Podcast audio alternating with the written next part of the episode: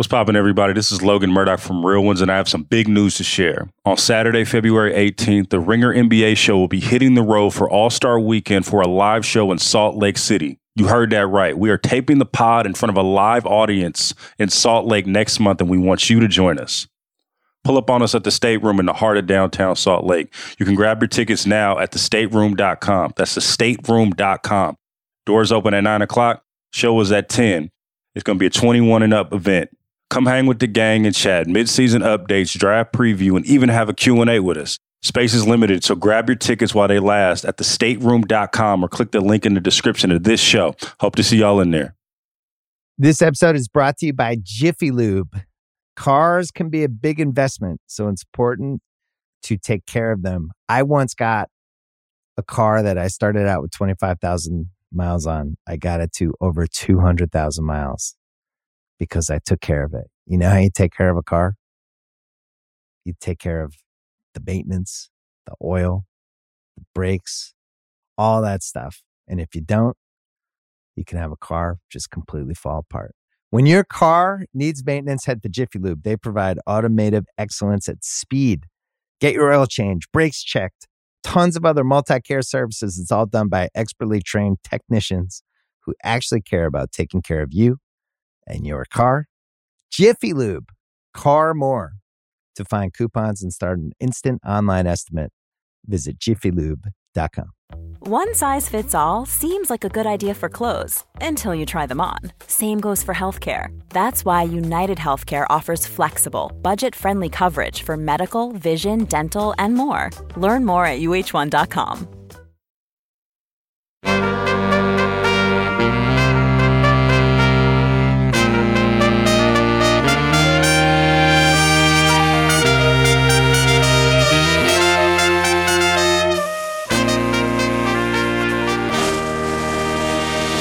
Welcome back to another episode of the Ringers NBA Draft Show. My name's Kevin O'Connor, and joining me, as he does every week, is the Ringers J. Kyle Mann. What's going on, Kyle? You know, I'm doing okay. I was we were joking before the show that I I feel like a little bit of a buzz in the air tonight because history might get made. We're recording this as LeBron is going to plan to score 36 points tonight. I thought that was hilarious that he was going to plan to do that. Oh, to be that talented. But uh, you said you weren't feeling the magic tonight, Kev. Are you not? Uh, are you not a fan uh, of history? I mean, as, as, we speak, Cam Thomas is going off in the third quarter for the Brooklyn Nets against that the Phoenix so Suns. you to say something for, like for, for his potential third consecutive game, scoring over forty points on the table. My attention was focused on that and focused on draft preparation. I'll be turning my attention to LeBron James after we record this podcast, Kyle. Then I might feel one thing at a time. Of Kareem. one thing at a time. You're one of those people that eats one thing on your plate at a time, Kevin. You can't. No, I, lo- I love combining it all. Okay, I love, well, I love mixing my food together. I could see you being that kid in like kindergarten that like makes a huge just mess on his plate and is like getting it. Where I don't know. I could see that. I could see you doing that. I mean, I do. I do like to eat, Kyle. Don't you like to eat? You don't like to mix up your food? Uh, I mean, I think liking to eat and mixing all my food up into a big uh, what, hillock in that way. Patton Oswalt used to call the KFC bowls. Like, uh, did, did you ever eat the, the? If you if you like to do that, then you were probably a fan of like the the, K, the KFC famous bowls, right? Did you ever never heard that? of it? Never heard of it. Well, no. good for you. That's a good thing to never have heard of. Yeah, famous bowls. Yeah, I thought so. I thought so. So anyway, I'm I'm excited about it, but I'm I'm also excited about the draft. There's a lot to be excited about in life, Kev. It's oh yeah, just, uh, for sure, no doubt about that. over. I, I am excited to see LeBron tonight. I will say part of it, Kyle, is in my brain. I've been planning on him breaking it Thursday night, so maybe, oh. maybe, I'm just not getting ahead of myself on Tuesday night here. Oh, and, I see. And like if he does it, then it will be awesome. But in my head, all along, I've been thinking it's going to happen on Thursday night on TNT against Kareem's right. old team with the Bucks. So that's the way I've been planning it in my head for weeks now. When we've Yeah. been projecting ahead now, so we'll see if it actually happens. But for this podcast today on the Ringers NBA Draft Show, we're going to be talking about a couple of different prospects that we haven't talked about at all all season long in this podcast. And that's the two guys that play for Indiana. Indiana had a big game against number one Purdue over the weekend on Saturday the 4th. They beat Purdue 79 74. We talked about Zach Edey last week, you know, a top prospect, seven foot four behemoth for Purdue. Now we're going to talk about the guys on the other side of that. That's Jalen Hood Schifino and Trayce Jackson Davis. Those are the two names that you need to know on the Indiana Hoosiers side of things. Kyle, between Hood Schifino and Jackson Davis, who do we want to talk about first? Who do we want to talk about first here? Uh, let's uh, let's just start with Hood Schifino. I okay. was going to say before we get, got going there that like Indiana, it's kind of a if it's odd. You know, me growing up in college basketball country, it is odd that we've gotten to the point where it's like that. It feels odd to talk about Indiana players because mm. there's only five in the league right now. There's OG, there's Thomas Bryant, Eric Gordon. Romeo was the last guy that was like a serious prospect that was in discussion, and then Oladipo, of course. Uh, but I, I, think both of these guys, one is more valid than the, the other to me. Like I, I kind of feel like it's more likely that Hood Schifino sticks in the league, but which isn't a crazy thing to say since he was RSCI top 25. Uh, right off the bat, I mean, what do what do you, do you have an opinion on that? Well, I mean, so let's just introduce him here. So he's six foot five. You mentioned he was a top 25 RSCI recruit, number 20 in his 2022 high school class. He is a freshman. He'll be 20 years old next year as an NBA rookie, assuming he enters the draft and stays in the draft. Right now, he's a projected late lotto to early second round pick at the lowest. Uh, he's averaging 12 and a half points per game, 4.3 assists, four rebounds, shooting 41.2% from three, 42.7% from two, which is not a good number, no. and 68.9% from the free throw line. Um, with Hood Schifino, I mean, I like him. I like him a lot. I mean, he has feel. He has playmaking ability. He has size. He has versatility on defense. He has a foundation to be a long term guard. Um, what, what, are some of the qualities that you initially like about him on the surface, Kyle, uh, to help listeners understand who he is as a player? Yeah, on the th- almost three and a half attempts from three, too, I'd add in there. So he's a guy who does put his shot up. I, th- I think the thing that I like about him is that he he doesn't make solid contact with the ball in terms of this like archetype guy who could like be sort of a an off ball point guard skill type player. I think he probably is more in the mold of a scorer. Would you agree or disagree with that? Like he he likes to shoot the ball, I'd say a little bit more than he likes to get catch it on the move and like make a big pass. Well, I mean that that's that's the interesting thing with him because you you see the the playmaking skill, his mm-hmm. ability in the pick and roll to create. We saw it against Purdue. We've, we've seen it all season long but he does settle a lot. I mean, he settles for a lot of jump shots. He doesn't really get to the rim a ton, and he's not a great finisher at the basket either. So I wonder if maybe over the course of time, if those skills develop, that's where the passing is unlocked with you know driving kicks to corner three point shooters at the next level because right now he just doesn't get to the basket a whole lot um, so yes i would i would agree as of now he's more of the score first variety as a guard yeah, I think it, one, I think one thing is going to like trigger a response, like you said, and like I think getting stronger is going to help him.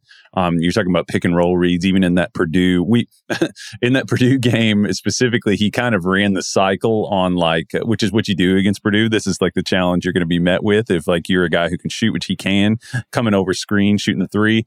Um, yeah, in, in uh, let's see, 116 pick and rolls this year, he's uh, taken 16 threes. Not a huge sample, but he's hit 50% of them, which is respectable. But I think you hit on it. Like there was there was a sequence in that game where, as we know, Zach Edey, the the behemoth that we talked about last week, is dropping in that situation, and he did he did one where Edey was overcommitted to him and he threw a pocket pass to Jackson Davis that Davis didn't even seem ready for and it just kind of went out of bounds, but it was the right read. And then on the next play, he engaged Edey again, realizing that he could do it, like because Edey was trying to challenge that pull up jump shot, which he's good at. Like he has a pretty tight, quick release. Um, and he threw a really nice lob to Jackson Davis. Next play, the tagger overcommits to it because of the of that lob, and Schifino saw it coming. You could see that's the most important thing is that these things. I really, I think it was like in like a three play sequence. They were right in a row. And I always talk about like sequential thinking, you want to see guys reacting to what's happening, thinking the game. And uh, he made like a quick live dribble pass to the corner, corner, and the dude hit the three. But I do think that like the the frontier for him is you hit it like his his efficiency. If you imagine there's a line like in the cutting the free throw line in half, I feel like once he gets into that area, he's either playing too fast, he gets into a crowd, he takes weird shots. I think that's an area for him to really grow. I mean, he the, the prior game before Purdue, he had more turnovers than he had points against Maryland. So mm-hmm. I mean, he he does have a lot of high turnover games as well, where it's some sloppy passes into traffic on, inside the paint. You know, losing control of his dribble. He has a lot of sloppy moments as well. Just to push back a little bit on Hood Schifino, one of my hesitations with him when it comes to, you know, I'm redoing my rankings for a draft guide update in a couple of weeks. I think we're going to do it the week after the All Star game. And I'm trying to figure out where to place Hood Schifino. And one of my hesitations here, Kyle, is the fact that, yes, he's shooting over 40% from three, but he's shooting under 70% from the free throw line again here. And when you look at his high school numbers, according to Cerebro Sports, he shot 23.5% on the 90 attempts, 98 attempts they tracked from behind the arc at the high school level. 65% on 130 attempts from the free throw line. And he's had only really three unbelievable performances shooting the ball from three this year. He was five, five of eight from three against Iowa, five of seven against Northwestern, six of nine against Ohio State. It's not exactly fair to remove three games from a 20 game sample, but if you remove those three games from his 20 games that he's played this year, he hasn't tried more than five threes in any of those 17 other games. And in, his, and in those 17 games, he's made only 27.3% of his threes, which is a whole lot closer to what he did over his time in high school.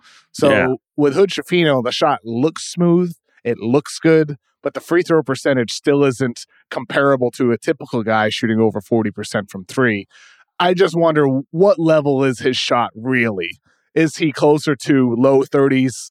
Is he a mid 30s guy? I don't I don't feel full confidence that he's going to be a guy who's 38 39% from 3 and if that's the case that does change you know uh, the confidence level in him being a consistently impactful offensive player yeah, and if he's not going to be that type of shooter, it's definitely it's the ripple effect thing again. It's going to affect every everything's connected. You know, I every like your your ability to want, do one thing affects the respect you get, which is uh, affects the way that teams play you, so on. I'm preaching the choir here, but like I guess you mentioned like the way it looks, and I was thinking about if you compare him to like a guy like Jordan Hawkins, who is like 38.5 percent from three. If you watch him shoot the ball on the move you kind of are relying on the eye test to either you know give you confidence or give you pessimism or skepticism. Um, I do like the way it looks. I don't think he he shoots an oddly like I'm not gonna say his shot's flat, but his shot doesn't have the arc angle that you would think. Like uh, for for as easy as he shoots the ball, it's pretty quick.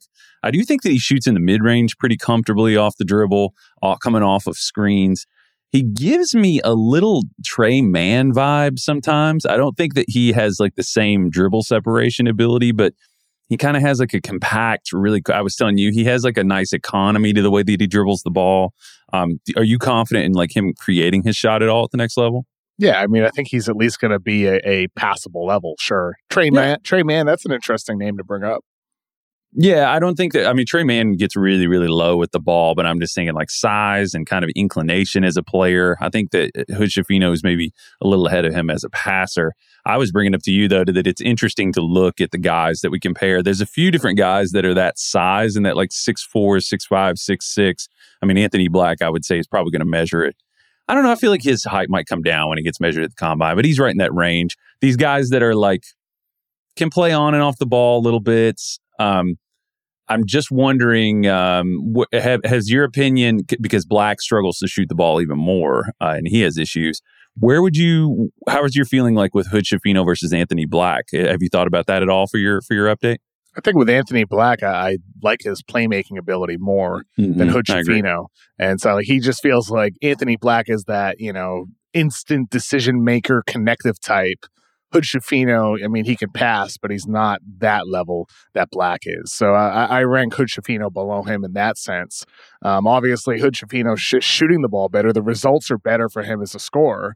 Um, so on the surface, you might feel better about him in that sense. But I mean, Anthony Anthony Black also a better at rim finisher at this point as well. Mm-hmm. Hood Schifino, he's you know not taking a lot of shots at the basket making only 45% of his layups according to Synergy, only 32% of his floaters. He's logged only three dunks. He's not an above the rim guy. So if the concerns about the shot are warranted, you know, let's if that number does fall, like you said, he looks better off the dribble right now, and he can pull up from mid range as well. But if those numbers do drop closer to what they were in high school, I mean, I don't know. He doesn't exactly have the at rim finishing that Black has shown more over the course of the season as he's developed in his own way too.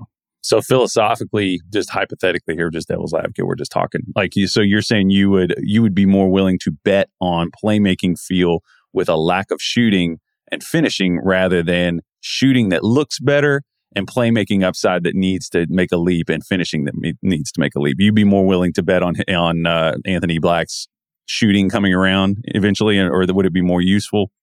Yeah, I mean, I, I just think Anthony Black is the the bigger, better overall talent than than Hood Schifino, and that's I mean Hood solid. I, I'm just not there yet with his shot. That's yeah. where I'm I'm waiting to see these next you know four, five, six weeks.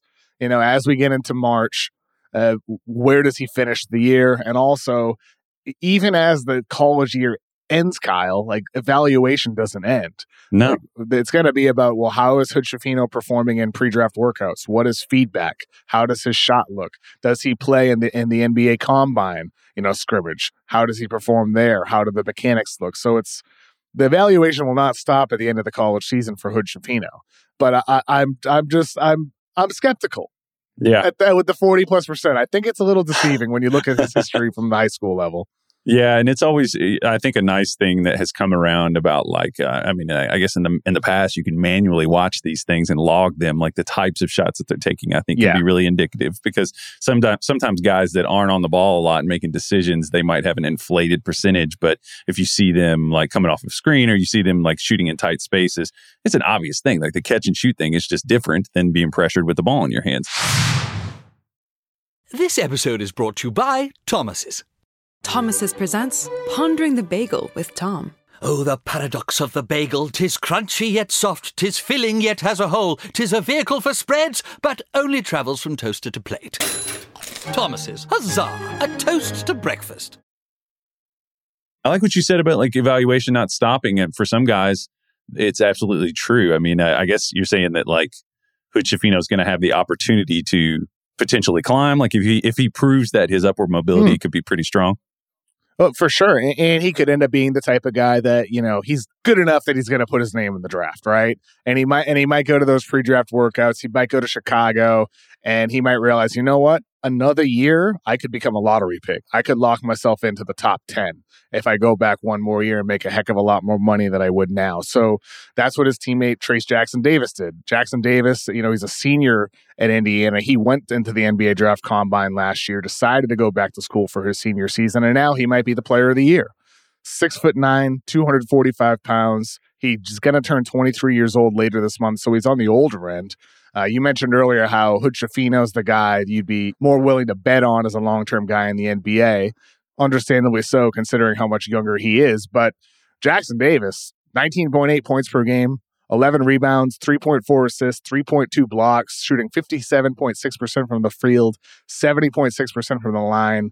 With his size, athleticism, he's probably you know late first round at best uh, you know considering oh, he's going to be 23 yeah. um, but more likely early to mid second round i like jackson davis a lot man i, I think i think with that verticality at the rim the lob finishing ability. He's improved as a passer, you know, out of post ups. He can he can even bring the ball up the floor a little bit. He can run DHOs. We saw that also against Purdue over the weekend. And then defensively, even last year as a junior, he was switchable. Eh, he's not mm-hmm. just a guy who plays drop coverage, even though he can do that too at six nine. He's a bit undersized as a traditional big, but that's where the versatility comes into play. He just feels like one of those guys to me that's going to translate to important games in the NBA. Assuming all of these skills translate, which I think they will, with his length, his verticality, I don't see him see why he can't be a, verti- uh, a versatile piece on defense for his team. In addition to being being a consistent lob threat on offense. Yeah, I think I was looking at his role and kind of seeing him as more in that like category of undersized bigs that uh, I was probably downsizing his the class of guys that he's in probably a little much. I mean, he's probably I've thought of him as sort of PJ ish, like thinking about what he's going to be like. The one thing that I like, PJ like Washington. Yes, yes, okay. yes. Uh, not not Hairston or Tucker. Uh, I was thinking about him. Another thing too, that, P- PJ Hairston's a good callback name. yeah, that one just popped in. that guy, Uh, that guy was a bucket getter. He was, yes. He could shoot the he could shoot the rock. Uh, another thing too is that like he's the son of an, a former NBA player. People might not remember this guy if you're a little younger, but Dale Davis was like a, a bruising big guy for the Indiana Pacers back in like the '90s on some of those really physical teams. But uh, the other thing I like about him, you mentioned. I think it's hilarious. He, he seems he has big hands, as we know. That's become like a just like a, a, a joke almost for me. Like take a drink, but he whenever he, I love him whenever he's in the high post. Like he seems to enjoy having big hands, which is hilarious to me. Like when you'll you'll see him just waving the ball around like in the high post, which is cool because he uh, he really, really he does well in those high post situations on the right side of the floor, and he's improved a lot. It produced a lot of open threes as a result of that, and that's an immediately like we talked about uh, Jalen Slawson earlier in the year for Furman, but uh, I mean I think Jackson Davis is a more amplified version of this. Great athlete, like you said, flies in, makes sort of rim protection kind of plays like that. Um, he, skips the ball well. I, he's kind of his decision making, and the stats back this up. Like over his career, he's slowly uh, become. You know, he's he's one of the most doubled post players in all of all of basketball. I think he's like sixth overall in terms of like uh, percentage of the time that he's doubled, and that's because he's he's quick. And he can beat guys uh, in in like no dribble situations. Um, I get. I guess the question is, do you think he's only shot like three threes in four years? Do you think he has to shoot, and do you think that there's any hope that he could shoot? I don't think he needs to. I, I don't think it's a necessity considering his verticality as kind of a, a foundational skill for him on offense. And, you know, he can run DHOs. I'm not saying, you know, he is this guy when I give this comparison, but Domantas Sabonis had the same questions entering the league as well. How important is it that he shoots? Oklahoma City had him spotting up from three, playing next to Russell Westbrook as a rookie. Indiana tried it out, having him shoot, and now he just doesn't. You know, he shoots an occasional mid-range jumper, but he's primarily an interior guy. He runs DHOs from the outside and he drives to the rim. That's his game. I'm not saying Trayce Jackson Davis is going to become an all-star like Domantas Sabonis by any means, but I do think with the type of role that he has, with the verticality, screen and roll, the DHOs, the playmaking, the ability to punish mismatches in the post, there's enough skills for him to to offer a, a role as a third, fourth, or fifth option, whatever it might be on offense. Um, is it always a bonus if a big man can add a three point shot? Yeah, of course, no doubt about it. And you know he's hovering around seventy percent from the free throw line this year. A bit, little bit of an uptick from the past three years. Always been in the high sixties uh, from the free throw line. He has good touch in the post from on hook shots. He has good touch on floaters. Maybe there's a chance he could become one of those corner three point shooters or a low 30s, mid 30s guy on spot ups. Like, is that that is that enough? You know, if that if that's the level he reached, that feels like that would guarantee that he's going to play 10 to 15 years in the NBA. Oh yeah, develops that skill, I'd say. Yeah, oh yeah, I think so. I think if if that happens, I'm kind of his shot has like a, a weird kind of a trebuchet thing where it sits at the top of his arc. He has he has a lot of work to do. I mean, it's it's hard even to find. It's kind of like Zach Edey, but um, it's hard even to find footage of him shooting threes. You have to really go digging. Doesn't do it. Yeah, he just doesn't even do it. it. It's been it's like heaves and like you know the few that he has were like end of the game kind of desperate things. I'd be curious to see where he goes. Um, you know, if they if they are able to work with him and, in, invest in him and, and and bring some improvement out of him. Um, I could see him. I don't know. I'm trying to think of like what his defensive upside. I brought I brought up like Grant Williams, but he's bigger than Grant Williams. Um, and I'm trying to think about like what what it is. You mentioned some of the things like the high DHO skills, the passing, the defense, switchability is really huge. Uh, I'm trying to think of like what is, what are the skills, the common denominator among those guys that stick in the league. What what they are. What do you, what do you think like the undersized big skills are that are the most important? That's why I think I asked you about the shooting thing. I mean, it's versatility. Uh, I think on defense more than anything else. Um, I mean, I think with we you mentioned PJ, not Hairston, not Tucker, but PJ Washington, not Dozier either, but Not PJ Washington. Carlesimo at all. No. Yeah. Definitely not Carlesimo, Uh, but PJ Washington. Uh, I mean, one of the one of the reasons why he, you know I've been a little bit underwhelmed with his NBA career is because he just hasn't popped uh, ever since his rookie year. He's pretty much stayed the same. You know, as an undersized big, fairly versatile, solid shooter. Uh, you know, he does a lot of things well, but he just hasn't made massive progress. But part of it with PJ Washington, I wonder, and this is, you know, why you keep hearing his name's name in trade discussions. What would he do in a winning environment? Mm. Where there's uh, a pieces around him to unleash his skills that were flashed in college, or we saw, you know, here and there throughout the NBA. I think that's the type of type of skill that we're going to have to have from Trayce Jackson Davis is the def- defensive versatility. Are you? I mentioned that earlier when when we were introing him uh, as a guy who's been versatile throughout college and can drop. You know, he can switch a little bit too. Are, are you not quite as high on his switchability when projecting ahead to the next level as I might be? I think his feel has really evol- evolved over the because I mean to be able to do that, I think you have to kind of have some of the mental makeup to guard on the perimeter and things like that. I, and I do think that he's evolved on that front. I think his decision making. Uh, Matt Painter was really actually praising him a lot after that game the other day. Um, no, I'm not low on his feel at all. I, th- I think more his. I don't know. I, his offensive questions are probably the thing that's kept him in school more than his defense. When you say, but but I guess if he was a plus plus kind of defender, that's uh, I don't know. I, I, think it's the offense is the thing that's delayed his entrance to to pro basketball. When you say, yeah, for sure, it, it is with Jackson Davis, and ultimately that's what's been so impressive about that. You know, rise and assist this year, the playmaking responsibility. He's done a done a really good job handling it for Indiana. Yeah, I was saying, man, sometimes when he whips those passes across, he has his hands seriously are like one of those highlight rackets. You know, like whenever they, whenever they, uh, you like cup it and sling it like that. Oh, from, he, from a post to those corner three shooters. Yeah, man. Yeah, he's he's he's really impressive, and and he's got a really impressive catch radius too as a lob catcher. I think we should give him credit for that uh, because if you think about, I mean, there there it is right there. If he's going to be a switchable defender if he could become a pretty good st- screener. I, would like to see him get a little stronger. Obviously, of course, he's 23 years old, but you know, and then you add in like the lob threat part of that. Um, a lot, not all those like DHO guys are great lob threats. I'm trying to think of like across the league if there's if there's a guy who's like a really effective DHO passer that's also a great lob threat. It's, it's an interesting combo. Yeah, like a BAM type. You know, there's not a lot of you know DHO guys who are also finishing above the rim. Yeah, he catches some really impressive stuff, and I, I, his arms being long and his hands being big. Um, but yeah, that, that's that's an interesting combo that I should I just thought of in the moment. I, I need to explore that a little yeah, bit. Let, let me uh, let me pull up like the most frequent handoff players this year, and let's just like go down the list. You know, nineteen point five per game. Sabonis, not an above the rim guy. Jokic, right. thirteen point four per game.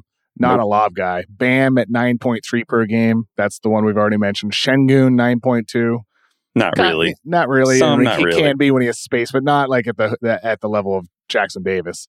Ben Simmons at eight point nine. He he's afraid of the basket. Jacob Poeltl. Poeltl yeah. can get up there, but he's not. It's not to the level of Jackson Davis. Plumlee at seven point eight. Mason Plumlee. Yusuf Nurkic Draymond Green, Kristaps Porzingis, Jonas Valanciunas, a lot of flightless Turner. birds on this list. Yeah, mm-hmm. Wendell Carter, yeah, DeAndre Ayton. DeAndre Ayton doesn't dunk the ball; he doesn't know how to dunk. Mo Wagner, Kevon Looney, Julius Randle, Scottie Barnes, Rudy Gobert. Those are the only players that log six or more dribble handoffs per game. So you're you're right, Kyle. There's not a ton of guys who are John Collins style pick and roll leapers. Yeah. That are running yeah. DHOs. I think he's already a better. He, his passing feels already better than John Collins. I'm trying yeah. to th- uh, that we may have just hit on something there that that might be one of the this really big selling points for him is that overlap is that you don't really get those two things and and that gets and that I'm not going to say it chokes out the it lessens the imperative maybe that he shoots the ball if if that's the case. Mm-hmm. Um, but that that's fascinating. Um, that combination, and you know, once he gets into this like twenty three to twenty seven age range, is when he can really start to develop that. Of course, his his like post, his high post like scoring threat, I think will have to evolve for him for him to like get into that like manipulative passer range. When you think, yeah, I'd, I'd, say so for him to be more of a manipula- mo- manipulative. manipulative. to, to, for him to, man- I'll restate that. I like the mistake. I, I, I do too. I like when we get that laugh, that that melodically uh, escalating laugh from Kevin. yeah. yeah, but he he will need to develop more of the face up game to manipulate defenses. Nice. in, in, the way in the way you're describing Kyle. But I do Yeah. think you know in the updated draft profile that I'm going to have on him, I have a note in there. I have here helpful playmaker who can bring the ball up the floor to initiate dribble handoff actions. With his rolling ability, his value will be heightened when paired with shooters who can deliver him accurate passes on the roll. And I think that that's exactly what you're talking about there, Kyle, where if he has at least the requisite playmaking ability to be a guy that his coaching staff deems him uh, worthy of running dribble handoffs, if he's paired with shooters who can pass the ball, if he just rolls off those handoffs, he's going to get a ton of opportunities with defenses hedge or pressure against that player receiving the ball on the handoff. And that creates a unique threat that, you know, a lot of these guys in DHOs, when they receive the ball, uh, you know, after handing it off, when they cut to the basket, it's not for lobs. It's for, you know, pocket pass, put the ball on the floor, finish at the rim with a layup, or kick it out for to another three against a rotating defense. He could be the guy that's finishing above the basket with ease, with wide open opportunities all the time. I, I like him a lot. I'm, I'm, I'm not sure I'm ready to put him in the first round. Maybe that's just an age issue here. Um, Yeah, but I, but yeah. I feel like he's going to be in the league for quite a long time. Yeah, it's interesting how like the defenders kind of their posture is different whenever you're coming off those DHO things because you know if if a guy is a serious lob threat that that affects literally where your hands are, it affects how you're like paying. I don't know. It affect it's going to affect the way they have to pay attention to him, and I, I think that's that's an intriguing thing. I'm kind of with you. The age thing is interesting to me. I'm kind of like if he's that good a passer, it's like why didn't he elevate Indiana? You kind of have to weigh those things against each other. But there's also the thing that you said, which I th- I don't think he's like a floor raising passer, but I think he is he's a helpful passer. That was a good word. That was a good way to put it. I think he's extra playmaking. I don't think he's somebody that you're going to throw out there. Maybe he evolves as a scorer. Maybe he gets better, and you know he becomes he becomes more of that. But I think the expectation is that he's probably going to be like a secondary extra thing, which is great in today's NBA. You want to get as much as that on the floor as you can. All right, Kyle. So those are the Indiana prospects that everybody needs to know. This past weekend, we saw Duke, North Carolina. We're not going to go all in here talking about some of the prospects in that game. Um, Dereck Lively had his best overall performance of the year for Duke. We're going to wait till next week to talk about Lively because Duke has a couple more big games coming up. They face Virginia on Saturday, number eight Virginia. That's our TV guide game of the week here. They have Notre Dame next Tuesday as well. They have JJ Starling, another draft prospect that we haven't really touched on at all in the pod. So we'll save that conversation for for next week. But Lively was impressive though against North Carolina, Kyle. Yeah, it feels like something's ramping up, and I think that's the probably the best reason to because he's put up his two biggest minutes totals and 13 blocks in two games. It feels like there's something simmering here, but we want to wait until we have a little more of a chunk of things to talk about. And I think TV Guide, I think we can repurpose it to use it in that way. It's like you all watch that, and then we'll kind of like think about it together, and you all can kind of talk to us about what you saw and and kind of have a dialogue about that. Absolutely. And Victor Wembanyama, 28 and 6 with another loss for Mets 92 this past week, continues doing the same wild things that he has all year, Kyle. it's just kind of fucking around out there sometimes, man. I mean, some of the stuff that he, I told you, it, it almost feels like a no consequence simulation for him at times. But he had some incredible plays. Defensively, maybe not quite. He was sort of disengaged at times, kind of opposite of Lively, honestly. I feel like Lively's getting more engaged as it goes on. And I feel like Wemby was just kind of hanging out at times. Typical stuff. He did a crazy thing where he like did a euro over a defender's head and dunked Oh. it. Had a spin from the from the free throw line where it was physically impossible for him to finish the way that he did, but he did. It's just kind of the typical Wemby stuff. Kyle, this was a fun week. We're, we're about to sign off from this recording here and watch LeBron James potentially make history, become the NBA's all time leading scorer. It's pretty Yes. unbelievable. It is. It is. I feel a buzz and a magic in the air personally, but I'm not dead inside. So Kevin is. But Well, um, I mean, the, but before before I tune into that game, I'm going to watch the end of Suns uh, Nets right now. Cam Thomas is riding 30 points in, late in the fourth quarter. Doesn't look like he's going to quite crack 40. oh, we'll have to bad. revisit Cam Thomas here next week too. We Yeah, can we'll- we can do yeah, that. We'll talk we about. Cam as well. See if he see what the Nets do. It's trade deadline week. Who's who's to say which history is more important? Cam Thomas going off or or LeBron? You just balance it out, weigh it out, whatever your conscience thinks. You know which one's more important. I don't know. Who's to say? Kyle, this was a lot of fun. Hope you have a good rest of your night. You too, buddy. Thank you so much for listening to this week's episode of the Ringers NBA Draft Show. Thank you to Jessie Lopez for producing. Hope you have a great rest of your week. Enjoy the NBA trade deadline.